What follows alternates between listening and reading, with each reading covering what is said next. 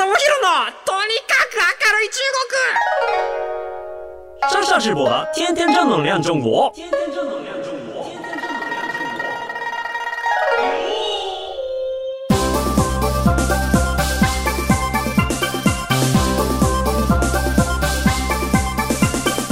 女子们、女子们、大家好，我是上上直播。皆さん、こんにちは。中国ビリビリナンバーワン日本人インフルエンサーコンテンツプロデューサーの山下智博です。日本放送ポッドキャストステーション山下智博のとにかく明るい中国、今週も張り切って参りましょう。えっ、と、皆さん、あの、9月の16日の土曜日ですね、あの、ちょっと北海道に集合してほしいんですよ。いや、あの、いや、な、何かと言いますと、あの、ちょっとね、前もお話したノノーマップスっていう、えっ、ー、と、札幌である、あの、まあ、スタートアップでしたりとか、えっ、ー、と、企業さんのカンファレンスのイベントがありましてですね、ここのですね、国際カンファレンスのところをですね、プロデュースさせていただくことになりまして、実際ですね、あの、3つぐらい、トークショーを、えー、やって、で、トークショーの後交流会みたいな感じの、そんな企画をですね、今ちょっと裏で進めているところでございます。9月はね、やっぱ本当に、あの、北海道札幌でオータムフェスとかやってんのかな？えっ、ー、と、本当に実りの秋で、ご飯が美味しい時期の札幌なんですけれども、ここにですね、企画全体はですね、まあ、いろんな札幌のスタートアップですとか、企業さんですとか、投資家さんたちを集めて、えっ、ー、と、お互いに、あの、知り合いましょうっていうようなところなんですけれども、まあ、僕のところに話が来たやつがですね、まあ、その国際会議、えっ、ー、と、海外との接点をどうやって持って、どういうふうに北海道から直接海外に行けるかみたいな、なんかそういうような依頼、そういうような会議ができないかっていうようなところで、お話が来て、トークセッションを考えてくれって言われたんですけれども、まあなかなかじゃあ僕だったらエンタメとかそういうところに寄ってしまうので、ちょっとまあ僕だけじゃダメだなと思って、あの、夏目くんっていう、えっ、ー、と今その自分でファンドとか作って、えー、いるような、そっちのガチガチでやっているような人をですね、ちょっと仲間に入れて、で、その人と一緒に、まああの、海外から、えー、プライベートエクイティファンドっていうんですかなんかあの、上場してない会社にお金を入れるファンドのことらしいんですけれども、まあ、そういうような、えー、のアメリカの大手のとこだったりシンガポールの大手のとこだったりとか、まあ、そういう人たちで、まあ、北海道の企業に興味があるっていう人がいるからそういう人たちを連れて行きますと。で、そういう人たちを連れて行って、札幌市が今ですね、スタートアップ企業、若手に、自分たちみんな若い人にもっともっと起業してほしいっていうところ、そういう支援をしていたりとかするのと、あと北海道発の元気な企業さんだったりとか、地元で長らくやっている企業さんとかっていうのもたくさんあるので、えっ、ー、と、そういう人たちと、まあ、会議をして、えっ、ー、と、まあ、交流の機会を持つっていうような、なんかちょっとそういうね、一大事なプロジェクトっていうのをちょっと作っているんですけれども、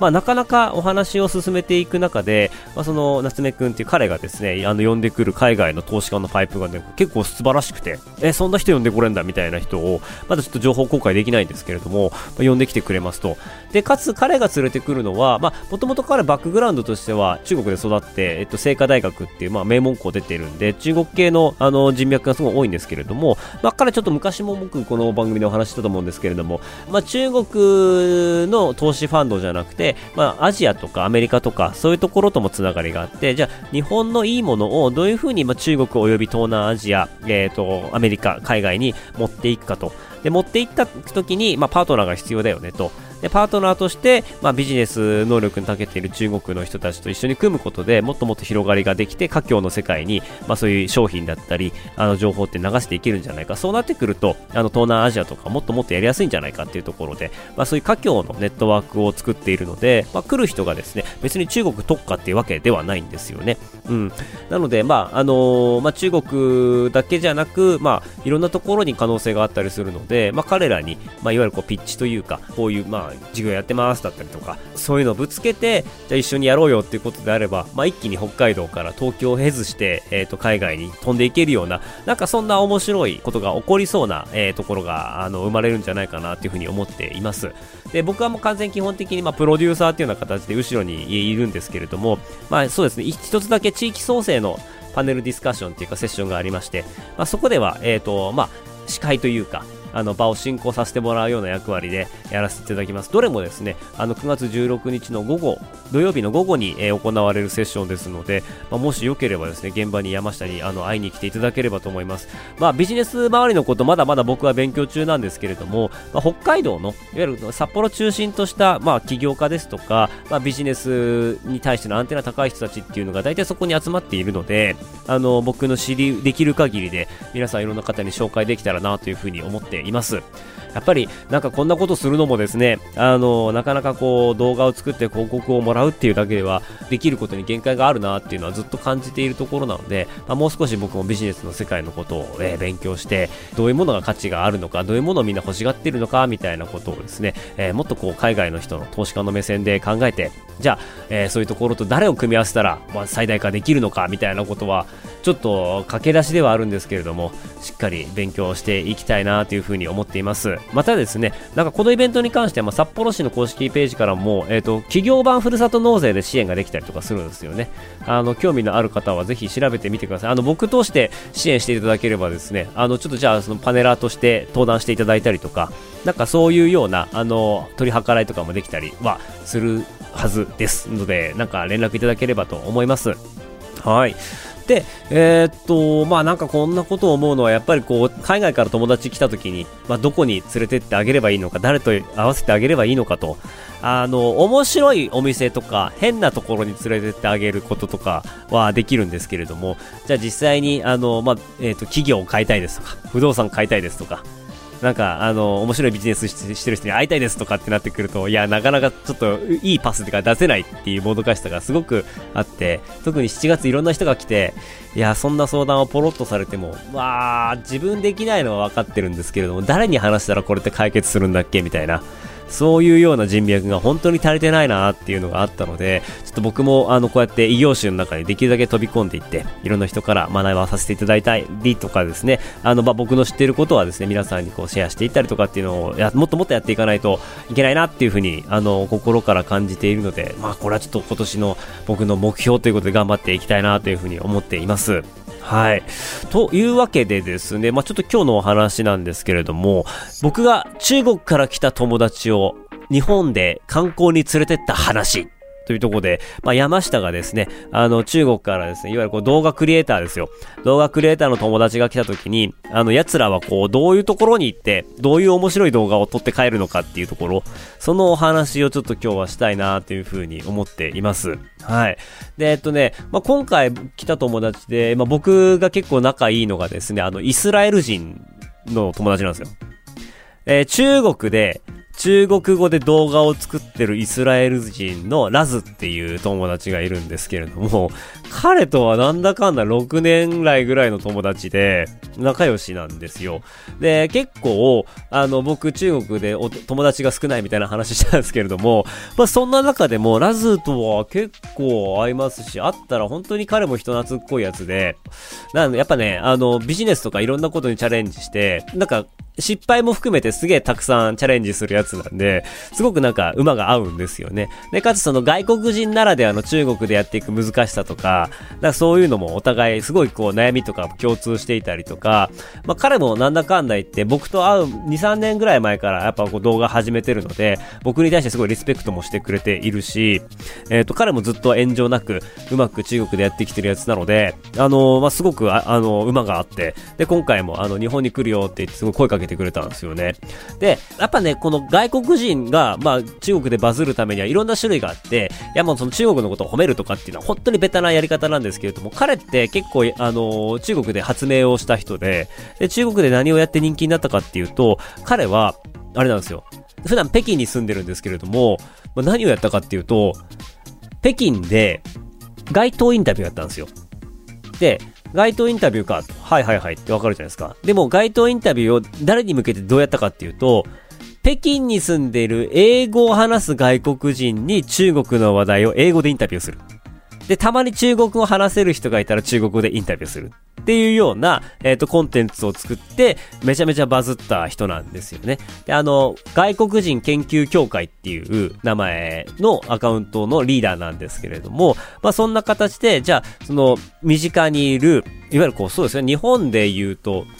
まあ、ほんと六本木みたいなところで、まあ、英語話せる人捕まえて、で、自分だけじゃなくて、可愛いリポーターの女の子を入れたりとか、もっと若い男の子を入れたりとかして、まあ、チームでいろんな動画をバーって作っていって、で、それをいろんなプラットフォームでやっていくっていうような感じで、まあ、戦略としては素晴らしいですよね。これがね、まあ、僕らが日本で似たような街頭インタビューやろうと思ったら、なかなかやっぱちょっと、あのー、難しいというか、そんなに伸びなかったりとか、えー、したり、あとはその、こっちにいる人がやっぱ中国現地に住んでないので、やっぱりちょっとなんか中国のこと分かってないっていうところが、だったりするので、共感できないものが多かったりするんですけど、やっぱなんかそのね、僕ら的にも、こっちに住んでいる外国人の悩みとか、こっちに住んでる外国人が、あ最近の話題についてどう思うかみたいな。そんなのあったら多分本当にゴシップ好きな人は絶対見たいと思いますし、ね、あのね、例えばほら、今のね、とあるこう、自動車整備会社が今、バズりにバズってますけれども、まあ、こういうようなものを、じゃあ、道行く外国人はどう見てるのかみたいな。なんかそういうようなコンテンツを、つまりは、まあ、やっていると。で、日本で言うとそういうのを、まあ、英語でこう、とか日本語で、まあ、お話を聞いて、それを字幕つけて、YouTube 流すみたいな、なんかそんなイメージですね。多分なんかもう、丸々パクってもうまくいきそうなコンテンツではあるんですけれども、まあ、それを6、7年前からやってるっていうのが、まあ、彼なんですよ。で、まあ、彼がやってきて、えー、っと、久しぶりに東京来ましたと。で、まあ、何しに来たかっていうと、そもそもがあれなんですよね。マンチェスターシティとバイエルミュンヘンの試合を見に来たと。で、バイエルミュンヘンの、あの、VIP のチケットもらったから来ました、みたいな。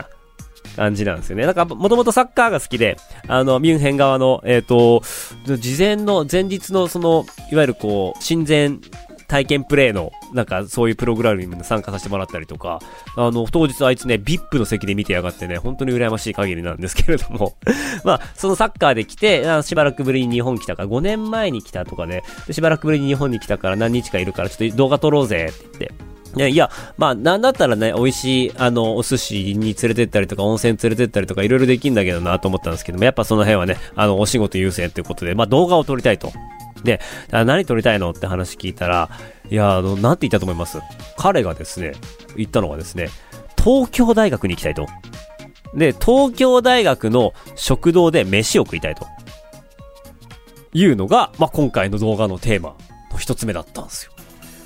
で、これ実は、あの、学食って、えっ、ー、と、学食の飯、いわゆるこう、日本でもサラメシとかあるじゃないですか。会社の社員食堂って何があるんだろうみたいな。お隣のうちのご飯がやっぱ気になるんですよね。で、中国の学食とかも本当に千差万別で、めちゃめちゃうまいって言われるところもあれば、いや、マジでこれ中国の人が、いや、もう食え、ここの食堂食えたもんじゃねえよみたいなところもあったりして、まあ、食堂のクオリティってやっぱりすごく、あの、みんな注目度が高いんですよ。で、やっぱり日本においては、やっぱ東京大学とか、早稲田大学とか、慶応大学とかっていうのもすごく有名なんで、じゃあここの日本の一流の大学が提供している学食はどんなもんなんだみたいな。なんかそういうようなテーマっていうのは、まあ確かにバズりやすいので、あ、いいよっていうことで、あのー、東京大学はコロナ禍は開放してなかったんですけれども、まあコロナ明けてから食堂開放してて、で、あの、なので、まあ撮影とかっていうか、まあその取材には行けたりとかするんですよね。で、まあ実際に行ったんですけれども、いや、待ち合わせをしてね、一番びっくりしたのが、あの、中国人の観光客めっちゃ多いんですよ、東大。いや、本当に、あの、近くのそのあの赤いこうレンガのあの正門のところ歩いてると家族連れの中国人が5組ぐらい僕見かけてなんかもうそこにいるのはえっ、ー、と東大の学生か中国人の家族かみたいな。なんかそんなレベルでいてでいやちょっと話を聞いたらいやあの観光に来たみたいな。いや観光に来て東京大学見に来るんだみたいな。えなんか日本人がアメリカ行ってマサチュー MIT 見に行きますみたいなノリなのかな？と思うぐらいにそれ以上にめちゃめちゃあの子供子連れでいてやっぱなんか日本の一番いい大学だから見に来たみたいな。それが貴重な日本滞在時間のトップの方に入るんだっていうねこの驚き。なので僕とかラズがですね中国語で動画撮ってるとなんでお前たちは中国語話せんだみたいなおっさんが絡んできたりとか、あとは、まあ、現地にいる若い人とか、若い中国人の留学生とかは、僕らのこと両方知ってたりとか、なんかそんな感じで、東京大学にも、こういう中国コミュニティプラス、この家族旅行で東大に来るっていう いや、この、このカルチャーはなんか、僕今回結構衝撃でしたね。で、あまあ、実際にね、あのー、えっ、ー、と、中に入っていくとですね、いやもう彼の一言は、あの、ラズは結構そういう、えー、意味で言うと、いろんな国の学食、有名大学の学食食べに行ってるみたいなんですけども、もう東京大学の食堂が一番綺麗だって言ってくれましたね。まあ、ここの、まあ、すごいやっぱすごい一番綺麗だし、まあ、ご飯も、あのー、なかなかうめえと。まあ、一番なんか感動したのが、ね、スイーツでしたね。日本の学食で出てくるスイーツ、僕らからしたらコンビニのスイーツとかとあんまり変わんねえぐらいかなと思ったんですけれども、わ、これはうめえって言って食ってましたね。抹茶、抹茶ムースみたいなやつを食べてて、で、やっぱその辺がすごい感動してくれたみたいで、まあ、この動画も出ていくんですけれども、あのー、まあ、僕はですね、まあ、それ、そこから先、まあ、せっかくだからっていうことで、ある場所に連れてってすごい喜んでくれたのがですね、あの、北千住にあります、あの、よってばっていう居酒屋なんですよ。で、ここは本当に席がえー、15席ぐらいしかないちっちゃいあの、お店なんですけれども、で、かつ、渋谷店とか、恵比寿店とか、六本木店とか、秋葉原店とかっていうところで、まあ、チェーン店で展開してるんですけれども、なんでわざわざ北千住に行ったかっていうと、まあ、北千住してしか提供してないサービスがあって、で、このサービスがですね、実は今年の2月ぐらいに、結構全世界でバズったんですよ。そうなんですよ。で、これが何かっていうとですね、いや、これもう本当日本だ特殊だよなって思ったんですけれども、えっ、ー、と、ビンタのサービスがあるんですよ。いや、ビンタのサービス。あの、女性の店員さんがお客さんをビンタするっていうサービスがあって、この動画が世界中でバズったんですよ。で、ただビンタするだけじゃなくて、500円払うんですよ、お客さんが。500円払って一発ビンタされるっていう、そういうサービスがあって、このサービスでバズったと。で、2015年から一応このサービス提供してたみたいなんですけれども、今年の2月にバズって、で、えっ、ー、と、もうインターネット上では、まあ中国でもそうですけど、なんだこの店と。日本やべえなと。なんで金払ってビンタさわざわざされに行くんだみたいな。なんかそういうのがわーって話題になったので、じゃあせっかくだから、あの、イスラエル人に殴られてもらおうと思って、えっ、ー、と、北千住店ですね。寄ってば北千住店ですよ。はい。あのー、行きましたと。で、えっ、ー、と、まあ、電話で聞いたらですね、あの、まあ、ビンタのサービスありますか？って、ありますよつって。でもうちの、あの、女性の店員がビンタしますんで、っていう感じの、チャキチャキのおばちゃんがですね、答えてくれましてですね。で、実際に行ってみて。で、えっ、と、まあ、まあ、彼には、いや、この日本にはね、あの、すごいスペシャルなサービスをしてくれるところがあると。で、ある日本人は痛いって言うけど、ある日本人はすげえ気持ちいいって言うんだよ、みたいな。えー、なんだよ、なんだよ、それ、みたいな。なんか、よからぬ妄想をつるしているところに、こう、連れて行って、で、えっ、ー、と、まあ、体験してもらったのが、このビンタサービスっていう、非常にね、僕もね、あの、悪いやつだなとか思いながら、あの、連れてったんですけども、で、普通でやるのは面白くないんで、まあ、トランプ5枚用意して、あの、4枚が1、エースのカードで、1枚が5って書いてるやつで、あの、おごってやるよと。ね、引いた回数、あの、ビンタされてくれって言われて、やだよやだよって言ってたんですけれども、最終的に1を引いて、そこで僕がなんで0がないんだよって突っ込むべきだと思ったんですけれども、まあ、1引いて、やったーって喜んでいる彼を見るとすげえ可愛いな、こいつと思って。で、えっと、じゃあお願いしますって言って、あのね、女性社員、スタッフでいいですか？あ、じゃあ女女性スタッフでって、あの、横にね、あの、すっげえ腕太い、あの、男の兄ちゃんがいて、女性スタッフでいいですかって聞いてくるんですけれども、いやいや、もうそれは女性でお願いしますって言って、で、女の人ですって思ったらね、おばちゃんが出てきたんですよねいや、おばちゃんに殴られて500円ってなかなかやばいなと思ったんですけれども、まあ、それのサービスで盛り上がったんで、せっかくなので、あの、ラズくんにやってもらったんですけども、おばちゃんね、本気で来るんですよ。本気でパチーンって、いや、も、ものすごい音がして。いや、それで、あのー、うわーってなって、まあ、もう動画的には最高だったんですよね。で、いや、その後ですね、あの、ラズがですね、あの、いや、ちょっとこれはまあ、本気でいてえぞと。あの、脳が揺れるぞと。ちょっと山下俺が怒ってやるから、お前も引けみたいな話になりまして。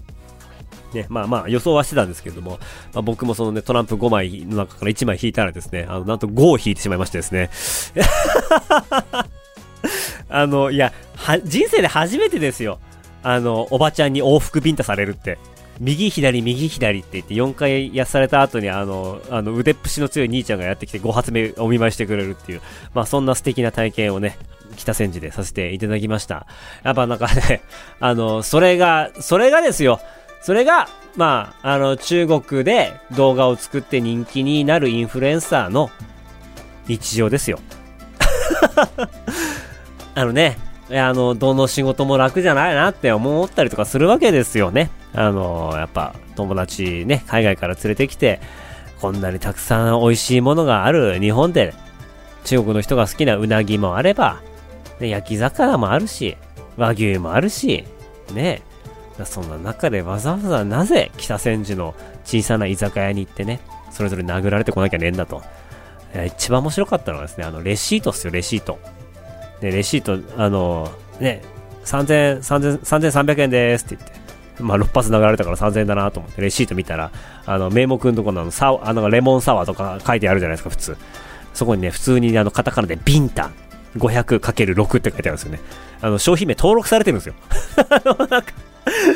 そ、そこが一番僕的にはツボで、ビンタって書いてある。で、ビンタでされて、結構来るんですかって、いやもう最近やっぱ外国の方すごい多いですねって言って、なんか、あの、売り上げそこでも結構立ってますみたいな話して、で、そこから意外だったのがですね、その、あの、彼と僕がビンタされるのを見ていた周りのお客さんがですね、あの、すごい同情の眼差しでですね、あの、その後ね、あの、一杯ずつおごってくれるっていう、あの、素敵な、こう、地元の人との、あの、触れ合いなんかも生まれたりしまして、はい。あの、ぜひですね、あの、この番組聞いていまして、中国の友達が日本に行くよと、なんかおすすめの飲食店ないかって聞いたらですね、あの、北千住店ですね、よってば北千住店をね、ぜひ進めてあげていただきたいなと思います。あの、渋谷店はね、あの、夕方の5時からやってるみたいで、ここ事前問い合わせで、まあ、女性スタッフいたら、ここま提供してくれるみたいなんですけれども、よってばね、いくつか都内店舗があるんですが、六本木と、恵比寿と五反田と秋葉原は僕電話したんですけど、やってないんですよ。やってないんですよ。なので、やっぱりね、あの、24時間営業なのが北千住店。24時間いつでもビンタしてくれるのが北千住店。で、えっ、と、5時からビンタしてくれるのが渋谷店。ね、あの、この2つを覚えておいていただければなっていうふうに 思います。はい。あのー、いや、本当に僕の中ではですね、いつもこう中国の人たちをね、連れて行ったらね、どこ連れて行ったら喜んでくれるのかなっていうのは、まあ、死活問題でいつも困っているところであるんで、まあ、あのね、この間お話しした商店街、陳南さんとお話しした商店街も、じゃあ、どこの商店街が一番いいんだろうみたいな。で、一番いいの商店街の友達がいたりとかして、あ、山下また来たのかみたいな、そんなな、そんなところに連れてければ一番いいなと思ってるんで、ちょっと狙いを決めて、あの、商店街にも通いたいなというふうに思っていますし、まあそんな中でね、僕いいなと思ってるのが門前仲町なんですよね。あの、浅草みたくこう観光地化していないし、神社もあればお寺もあるし、中店、ちっちゃい仲見世通りもあれば、まあ日本酒のお店もあったりとか、おしゃれなお店もあれば、えっ、ー、と、日本っぽい居酒屋なんかもあるみたいな、あ、こんなになんか外国人の思っている日常の日本、着飾ってない、けども、江戸っぽい日本がある場所って、結構門前仲町っていいとこなんじゃないかなっていうふうに思っていまして、ずっとここから先ね、門前仲町掘っていきたいと思いますので、門前仲町のあの観光ガイドは任せるよみたいな人いたらね、ぜひ、えっ、ー、と、連絡ください。あの、門前仲町もっと知りたいなと思っております。なんだったらもうちょっと引っ越すかもしれないぐらいの勢いで門前仲町結構好きになってきてるんで はい。あの、もし機会があれば教えていただければなというふうに思います。